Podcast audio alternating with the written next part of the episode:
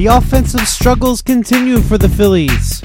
After dropping 2 or 3 to the Cubs and 2 or 3 to the Washington Nationals, the Phillies begin a Marlins series on a losing note.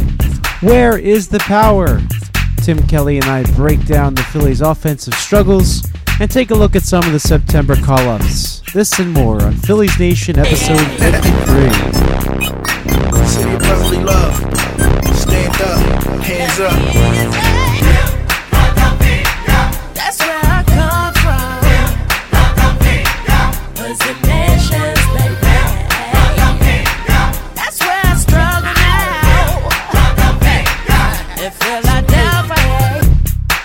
Welcome to this Phillies Nation podcast on Sports Talk Philly. This is episode 53. I'm your host, Frank Close of SportsTalkPhilly.com and 97.3 ESPN. Frustration continues for the Phillies. Last week, when we were chatting, the Phillies had just wrapped up their series with Toronto and were heading into Washington, excuse me, heading home to face Washington for three and the Cubs for three and things did not go so particularly well. The Phillies series against the Nationals was should have been an exciting one anyway.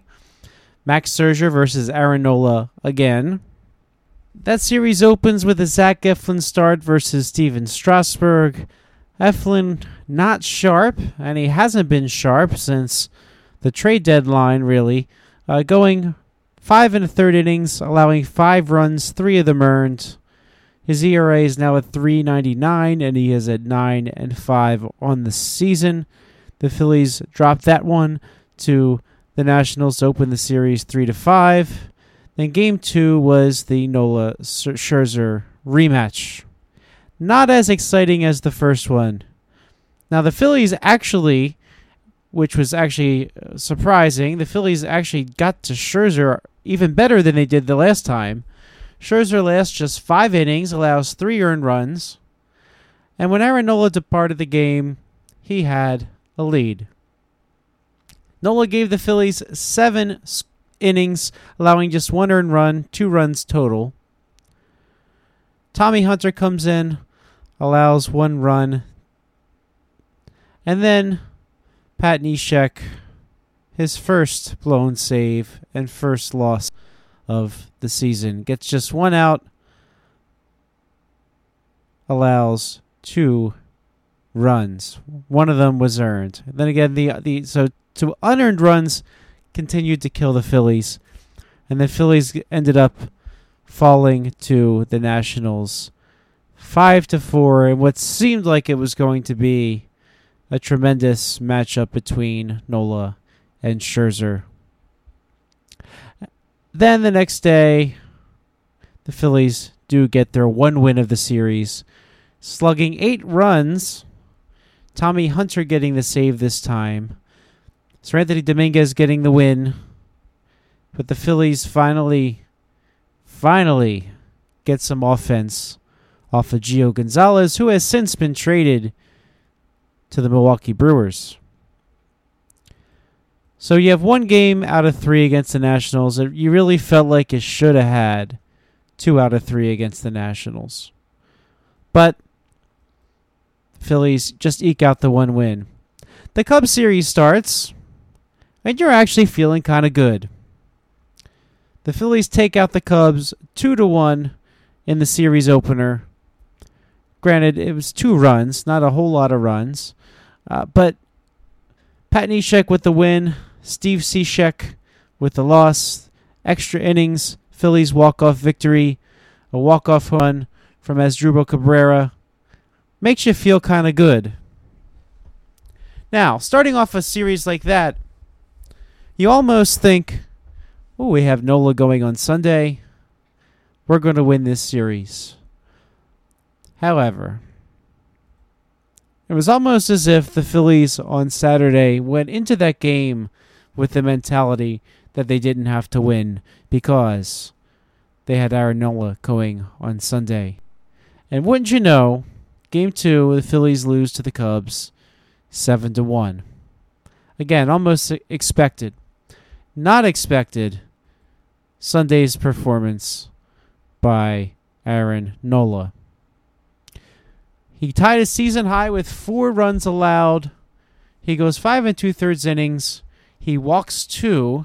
He hasn't been walking batters lately, but he walks two. He's now 15 and 4 in the season with a 2.23 earned run average. And meanwhile, Jon Lester kept the Phillies scoreless for six, striking out seven. And the Phillies got one run off of Brandon Kintzler to keep it from being a shutout. But nonetheless, ended up being an ugly day. Luis Garcia comes in in the ninth, excuse me, in the eighth, allows four more earned runs. Phillies lose eight to one. So that was the tough one, right? You're expecting to win the Nola starts, if nothing else. In this case, they lose back to back Nola starts. Not that Nola lost the games per se, because let's face it, Aaron Nola could give up four and get a win if a team is actually putting some runs on the board. Phillies aren't putting runs on the board. Then you get to the opener versus Miami. Jose Urena famous for throwing at Ronald Acuna Jr. in in Atlanta recently. Got a suspension for that. Has been pitching terribly this season. But for every pitcher that's struggling, there's always a Phillies offense to make him look really good. So the Phillies lose the opener to the Marlins 3 to 1. Phillies took the lead in the second inning on a home run by Asdrubal Cabrera, but that's really all they could do. The Phillies managed just four total hits throughout the whole contest. Vince Velasquez allows three earned runs in five innings, falls to 9 and 10 on the season. Jose Urena ends up seven innings, just that one earned run, striking out seven gets the win. His fifth win of the season to go along with his 12 losses. Not a good start. You know, when we talked last week, we talked about how the Phillies had a wonderful opportunity from September 3rd through September 9th. The Phillies play three in Miami. They play three in New York against the Mets. Meanwhile, the Braves, three against the Boston Red Sox, four against the Arizona Diamondbacks. Now Atlanta did lose today to the Boston Red Sox 8 to 2. So you you kind of thought that the Braves might be challenged by the Boston Red Sox. Now you expected though the Phillies to try to get some of these back. If the Phillies can't gain any ground this week, the season might be as good as over. Phillies sit, sit four games behind the Braves in the National League East as of today. Again, this is Monday night. We're recording Monday night instead of Tuesday. It's our usual, um, our usual Sunday night because it was the Labor Day holiday. And Tuesday you'll be returning to work, and you'll probably listen to us while you're on the job. Don't get in trouble though, or on the way to work instead of listening to radio. But the Braves have to do at least half of what the Phillies can do uh, against this this this Red Sox team. You know, the Phillies split the Red Sox in four games. Now, the Braves it shouldn't get easier on paper today. They're, the Rick Porcello faces the the Braves on Tuesday night. Braves counter with Sean Newcomb, who's been pretty struggling as of late. I mean, his his overall season stats look good. You know, uh, he uh, he's 11 and seven on the season, but um, he's uh, his last few starts have been a little bit of a challenge. And overall, his last seven games, if you break down the numbers, don't look as good as as the ones that came before it. But Newcomb in the month of August, one and two, six seven five ERA. So which Sean Newcomb is going to show up for the Braves this time? But then the question is, will it, will the Phillies offense show up this time against the Marlins? The Braves, they're leaving it wide open for the Phillies. But for the Phillies, right now, as it always seems to be, the offense goes stone cold. Whenever the Phillies need to get some runs. And to talk about the Phillies' offensive struggles, we now welcome Tim Kelly of PhilliesNation.com. What's up, Tim? I'm doing well, Frank. Refreshed after a holiday weekend, and hopefully the Phillies feel a little bit more refreshed after a holiday weekend because they certainly haven't looked like it the last month. Yeah, it seems like the Phillies' bats are on a holiday, and unfortunately, the Phillies' games keep going on. As we just mentioned, the Phillies drop another one in which they score just one run. And Tim, I'm looking up and down the lineup, and you know, Gabe Kapler gets a lot of criticism for his varied lineups, but it's almost at the point where you kind of wonder what else he could possibly do. Yeah, and I think some of the criticisms of lineup construction are a little bit ridiculous. I wouldn't bat Cesar Hernandez third. I I kind of agree with that.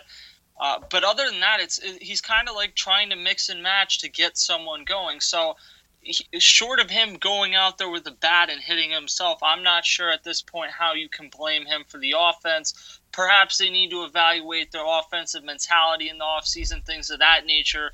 But in the end, the players play and the coaches coach. So he can put whatever players in whatever order.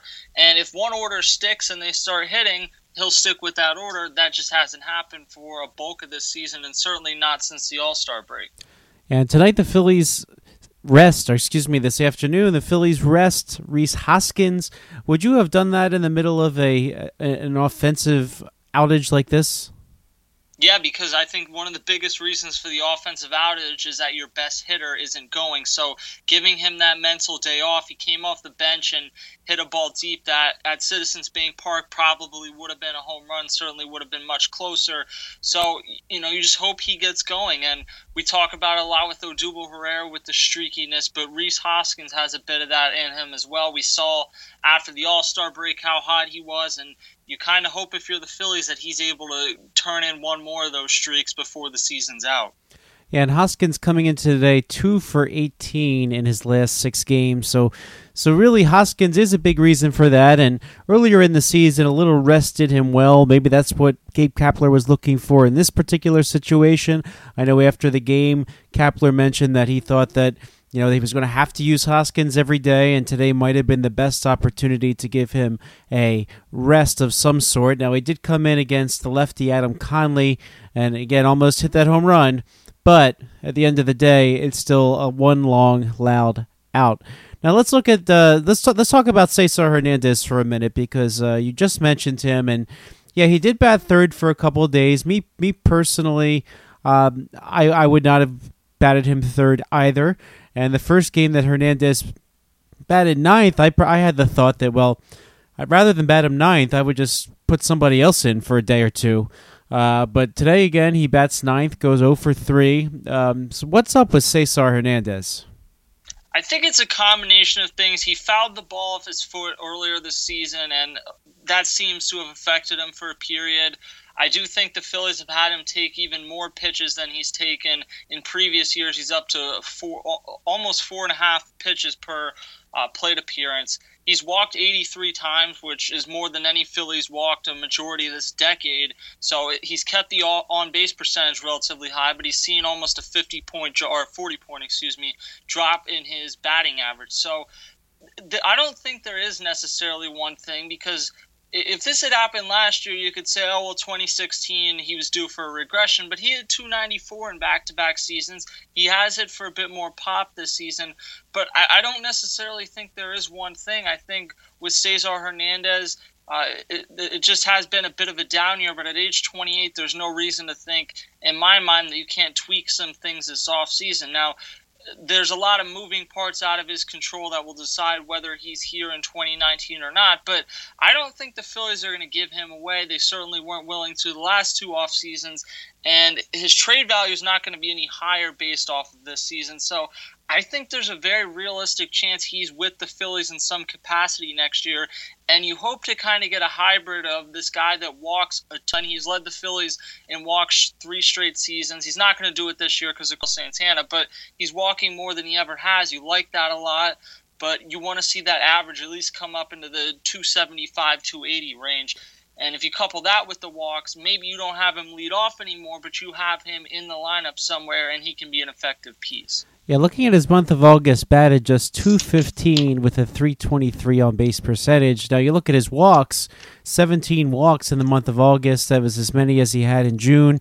A little bit shy of what he in April when he had 21, but he got on base at a 417 clip in April. So the Phillies need some more months like like that. And unfortunately, this is coming at a really bad time because let's talk about our next H, Odubel Herrera. Odubel Herrera, what do you think? What do you think his deal is right now? The Phillies seem like they're they're just kind of burying him eighth in the lineup. Roman Quinn getting some starts in center field instead. In fact, today we saw Odubel Herrera play left field, and Roman Quinn took over in center field. Is he kind of losing his spot to, to Roman Quinn uh, as this season kind of heads down the final stretch? Not necessarily, because again, you have just because Roman Quinn's healthy today, that doesn't mean next April he's going to be healthy. And if he's not, Odubel Herrera is going to be in center field. Even if he is, uh, you don't know exactly how they plan to structure that outfield next year. But for the time being, Roman Quinn's been not only the Phillies' best offensive player, but just one of the better hitters in the league over the last two to three weeks. So it makes sense to have him out there with Odubel Herrera, kind of the feeling I think we've all had is this is kind of who he is. This is the year we've realized Odubel Herrera is who he is, and that player, when he's producing, is a very talented player, as we saw at the beginning of the season, and that's why it's so difficult to give up on someone like that because for as low as the lows can be, when he's on, he can carry up and a lot how we view him this offseason is going to be based on how he performs in this month of September. If he turns in a month of September where he continues to produce like this, there's going to be a serious discussion about his future. It's entirely possible, though, that he flips a switch at some point in the next week or 10 days and gets hot before the conclusion of the season. So it's nice to have someone like Roman Quinn or just a fourth outfielder where when Herrera is struggling like this, you can put somebody else in. You don't have to necessarily start Herrera. But I think for the Phillies to make the playoffs, they need Herrera to get going. And that's independent of Quinn to me. They can coexist if both of them are going. Yeah, Herrera just batting 200 in the last seven days, batted 205 in the month of August. And of course, that's not going to get it done with an on base percentage of 247 in August, and not even walking like he. Well, he didn't walk a lot, but he did walk enough in April and May to, to really make a difference. Yeah, he walked a ton. And April of 2016 to me was the best month he had of his career because he was hitting high up in the lineup. He would walk, he would show excitement. He was kind of a spark.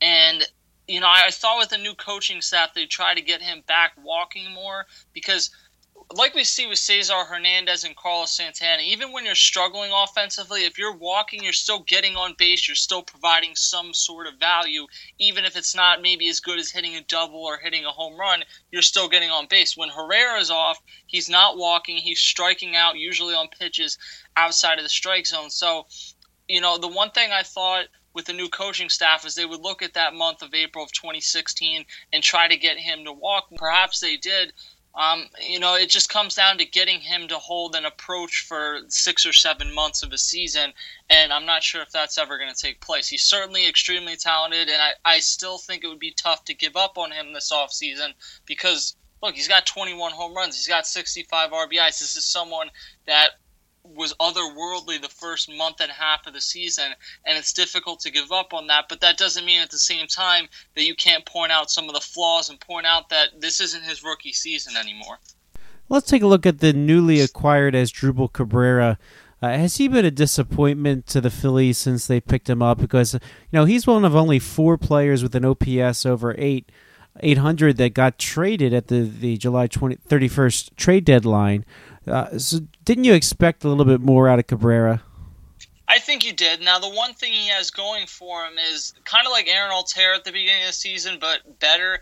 Even though he's not doing extremely well as a hitter, he's still provided some really important game-winning type home runs. He homered again on Monday, so I think he's someone that in September you'll probably see heat up a little bit more than he has. In the end, though, Asdrubal Cabrera was supposed to be a complementary piece to Rhys Hoskins, to Odubel Herrera, someone that gives you an option if Maikel Franco is struggling or if Scott Kingery was struggling at shortstop or whatever.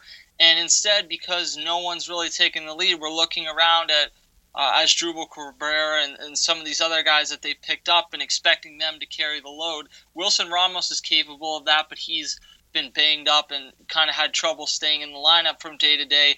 And Asdrubal Cabrera is a complementary piece. You don't see teams making the playoffs depending on guys like Asdrubal Cabrera to carry their lineup. But the Phillies are really in a position right now where they're hoping to get two or three runs a game, and that that's just not a sustainable way of winning. And the reason they're in that position is because their two most talented offensive pieces aren't getting the job done. Now let's let's talk about Maikel Franco next because you just mentioned his name. Now, last seven days he doesn't have a hit. Now he's been perhaps bothered by uh, something going on with his wrist, dating back to the Toronto series. Uh, that that seemed to be like the the last time you saw some some production out of him. Uh, what do you do with Maikel Franco? Because you know, as you just mentioned, you got you have the new complementary pieces like Cabrera, and and Franco there are people that can bat on his behalf or play third on his behalf, uh, but he's also equally streaky, it seems, to Herrera. So, so what can you do with with Maikel Franco right now? On a day to day basis, I think it's difficult to not have him in the lineup four or five times out of seven games, if not more, just because he can change the game with one swing. And right now, that's kind of what you're banking on but it's certainly reasonable in my mind on certain days to say we're going to take Scott Kingery's defense at short. And by the way, Scott Kingery's defense has not been talked about enough. He has improved vastly at shortstop this year, even if his bat hasn't come around. But if you're going to have those days, and then you can have Asdrubal Cabrera play third, Mike, what Maikel Franco has done is assure that the Phillies aren't going to go out this offseason and sign a piece like Mike Moustakas to play third base. He hasn't put himself in a position where he absolutely needs to be in the lineup every single game. And he might be dealing with that wrist injury, but even prior to that, throughout really the course of his career, and he's still young, but he's dealt with a lot of uh, inconsistencies, and it is difficult to change your hitting approach. But for the first time in his career, the Phillies are competing for the playoffs, and they have to balance that with trying to get him and what feels like six or seven guys going at one time. So I, think that's why it's difficult to criticize too many of these uh, decisions lineup wise that Gabe Kapler makes because he's mixing and matching, and he's not short on options, but he does appear to be short right now on guys who will kind of grab this by the horns and help lead the Phillies into the playoffs. Now, one of the players that seems to have hit a lot of balls hard, especially as of late, of course, would be Carlos Santana. Now, the thing about Santana, the, the last week he's batted, it seems like all nine spots of the lineup. I mean, of course, I'm exaggerating, but uh, you, you've seen him bat leadoff, bat second, bat fourth, bat fifth, bat second. Uh, what what what should the Phillies be doing with Santana, and how would you rate his his play as of late? As of late, he seems to have hit into a lot of bad luck like he was at the beginning of the season. There were some points in the middle of the season where he just really wasn't hitting the ball hard, and he seems to have found that again, especially from the right side of the plate. But he got robbed on a ball Monday afternoon on a great play where he scorched a ball into right center that would have scored Roman Quinn. And uh, sometimes you just have to tip your cap to the other team. I would have trouble just running the same lineup out day in and day out. And I know a lot of the criticism of Gabe Kapler's lineups right now is, oh, well, there's no consistency. But if he was running the same lineup out day to day, they'd say he needs to shake something up, and he's not doing it. So Carlos Santana to me has been a little disappointing offensively, but not far off from what we've expected of him. And I think part of the disappointment comes from the fact that he's hit into some bad luck this season. That doesn't mean he hasn't had some uh, disappointing stretches, but it's an 162 game season. That's bound to happen. He's going to walk 100 times, which no Philly's done since 2008 when Pat Burrell did it. I, I think the, the thing that we're realizing more than anything, though, is that Rhys Hoskins cannot stay in left field, and that may unfortunately come at the expense of Carlos Santana, although he'll be well compensated wherever he goes. I'm not sure he's going to be long for the Phillies just because I don't think Rhys Hoskins can stay in left field. But Carlos Santana has hit the ball hard recently. He's someone that it makes sense to have in the lineup a majority of days, and you hope that as other pieces hopefully get going, he continues to hit the ball hard and find some grass rather than some gloves. And he made another third base appearance today. Do you think the Phillies would ever try to just start him at third base with Franco out and, and while they're trying to get some offense? Because it seems like they're willing to take that risk right now. I don't think it's impossible they try something like that once, but I mean, even if it goes well for more than for one game, it's just not realistic to have him playing third base. Uh, and probably the same goes for the outfield, especially if Hoskins is in the outfield, although presumably Hoskins would be at first, but you don't know with Justin Bour in the equation. So I, I think the Phillies like the versatility, but that's the one thing that's been lost in this season is sure the Phillies would like players to be versatile, but more in the way that the Cubs and the Dodgers like it. They don't want to have to constantly have no stability position position by position or where players are hitting in the lineup. But when players aren't producing, you don't have much of an option other than to shake things up until you find something that consistently works. And let's just talk for a second about Nick Williams. He's been one of the better stories in the second half of the season, batting 293 since the All Star break. Uh, do you do you think he has played himself into a long term piece in the Phillies outfield? I think he's played himself into being on the Phillies uh, for the foreseeable future. I don't necessarily think he's locked into a starter's position.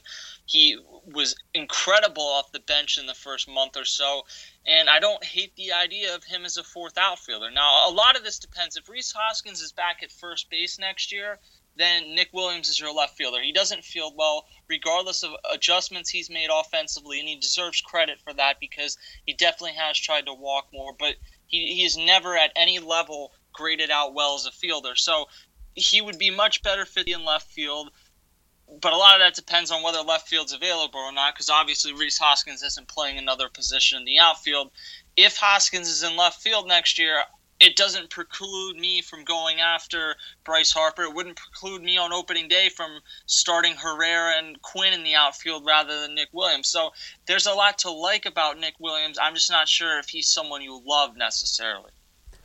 And just a quick question. Justin Bour, he's still on their payroll for next year unless the Phillies non tender him. He seems like he's worth more than a non tender.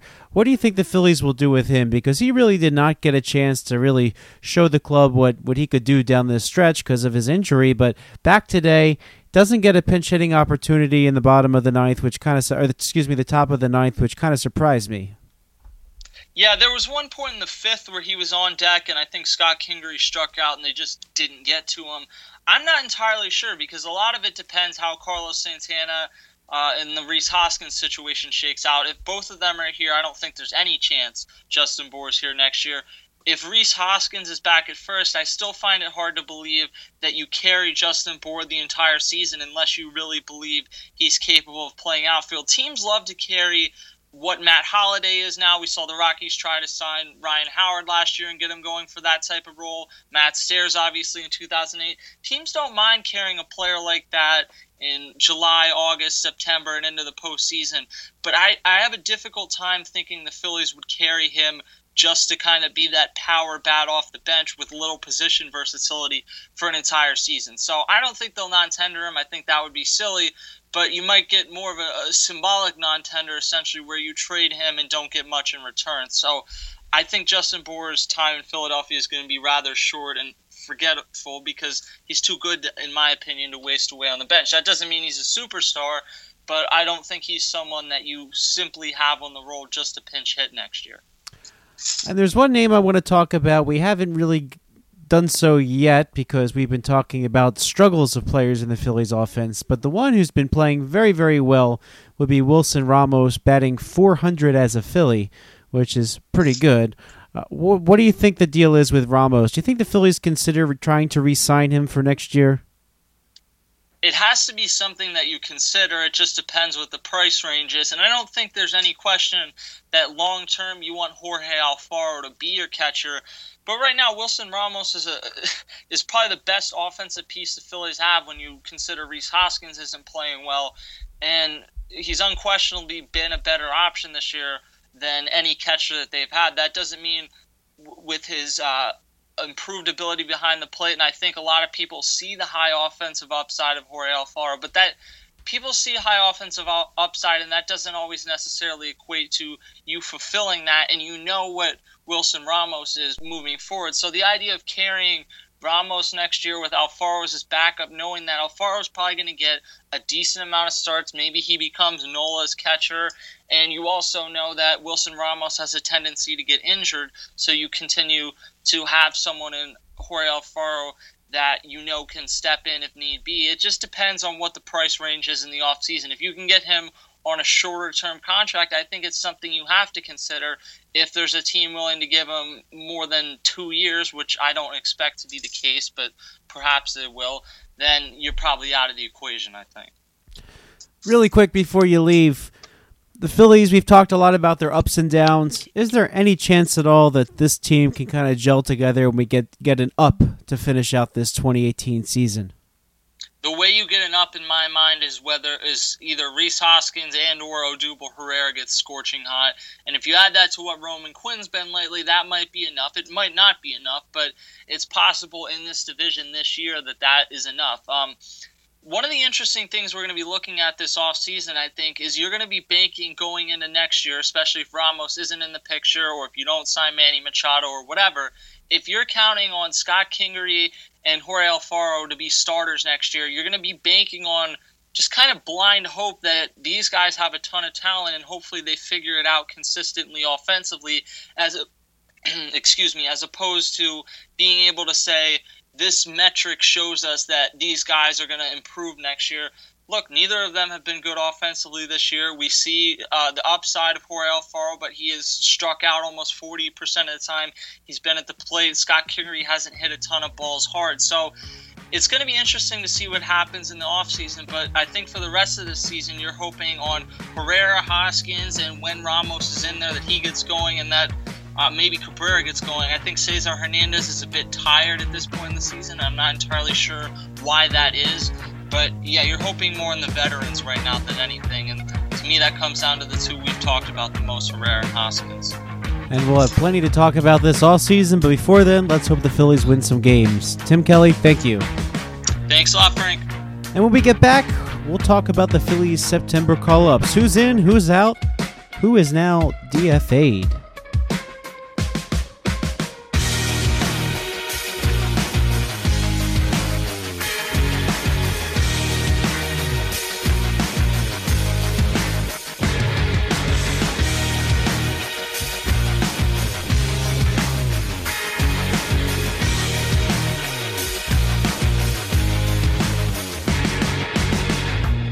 What would you do when the power's out, Philadelphia Phillies? Nothing but thieves. Certainly have asked the right question with this Phillies offense. Now, Phillies get some September reinforcements, so we're just going to take a few moments to go over who those September reinforcements are.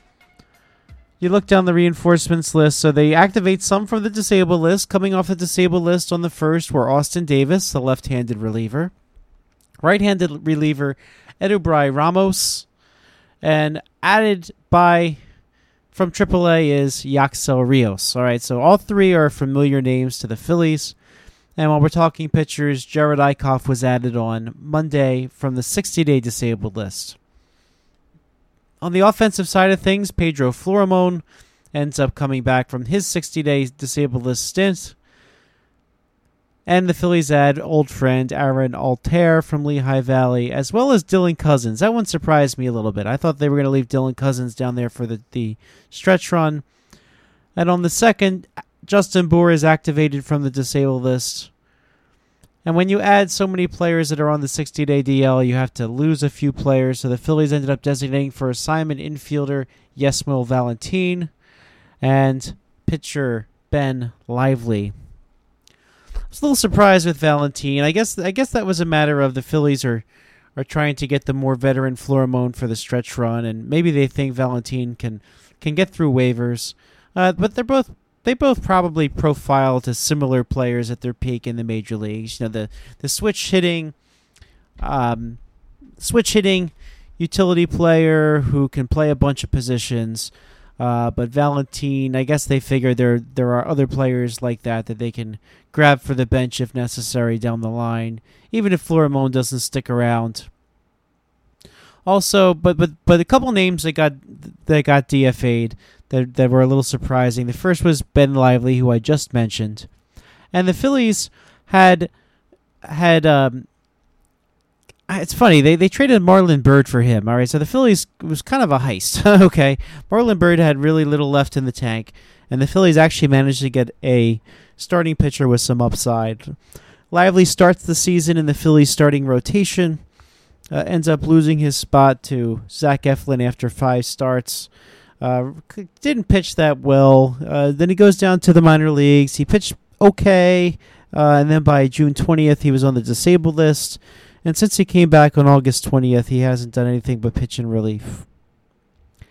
So lively, I- you know, I was surprised it was him and not somebody like Drew Anderson, who I thought would perhaps be a little bit more expendable. I think Drew Anderson, uh, we we we haven't seen much in the major leagues, but I thought that you could easily replicate what Drew Anderson could do in the major leagues, and maybe the Phillies just thought, you know what, he's got um, the same ability that that the Ben Lively has, and and who knows that you know.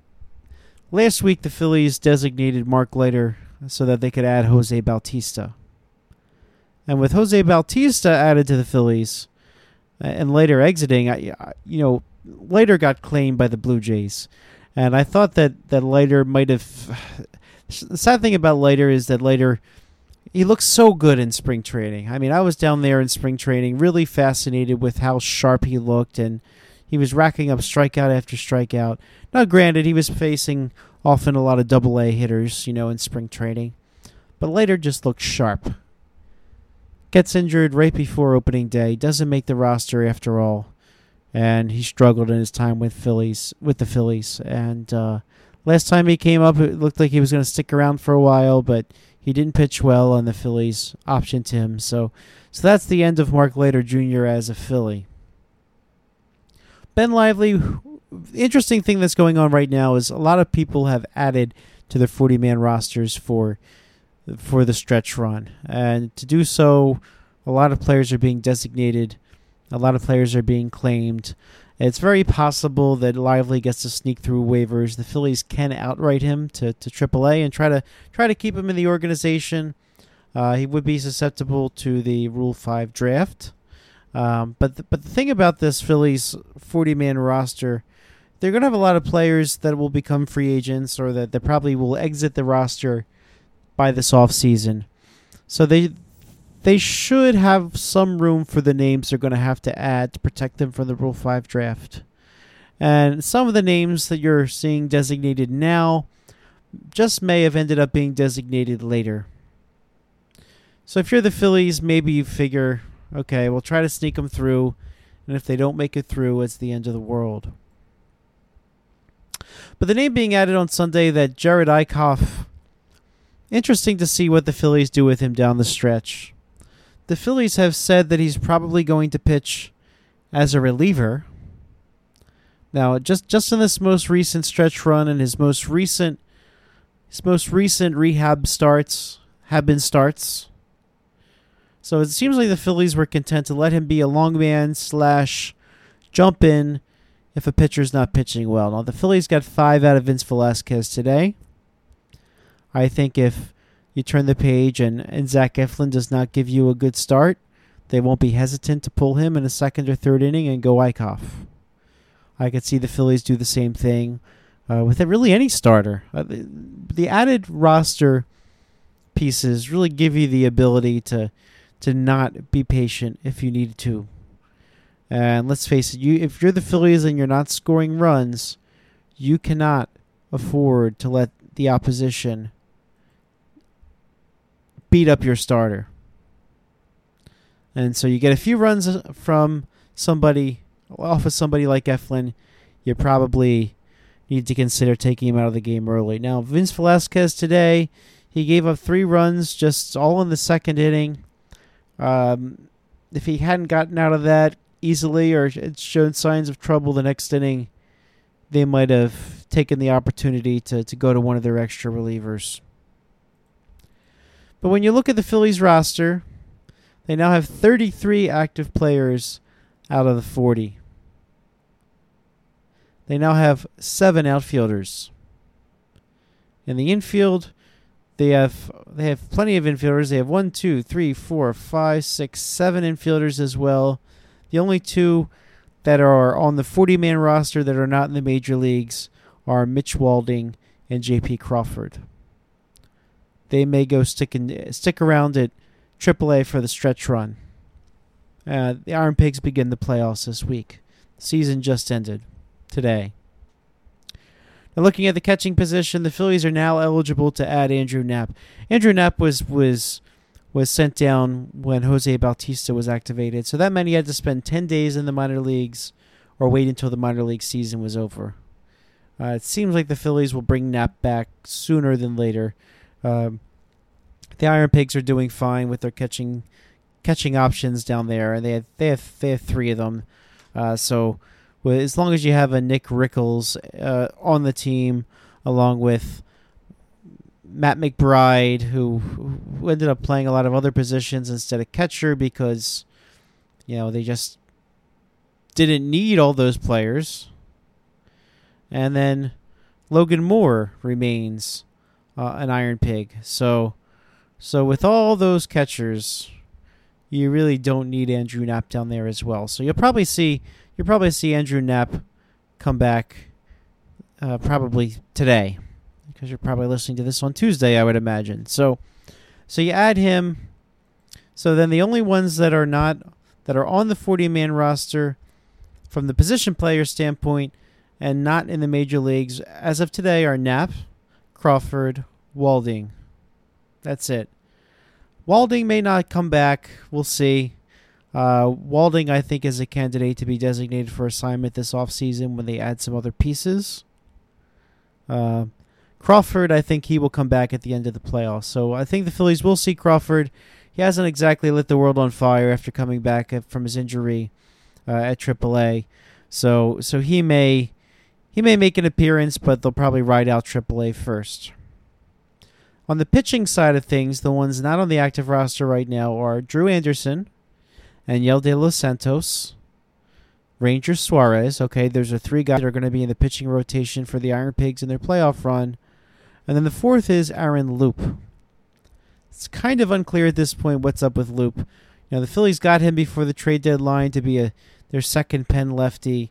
Um, then he promptly got injured after appearing very little for the Phillies, uh, and and Loup essentially was replaced by Avilan.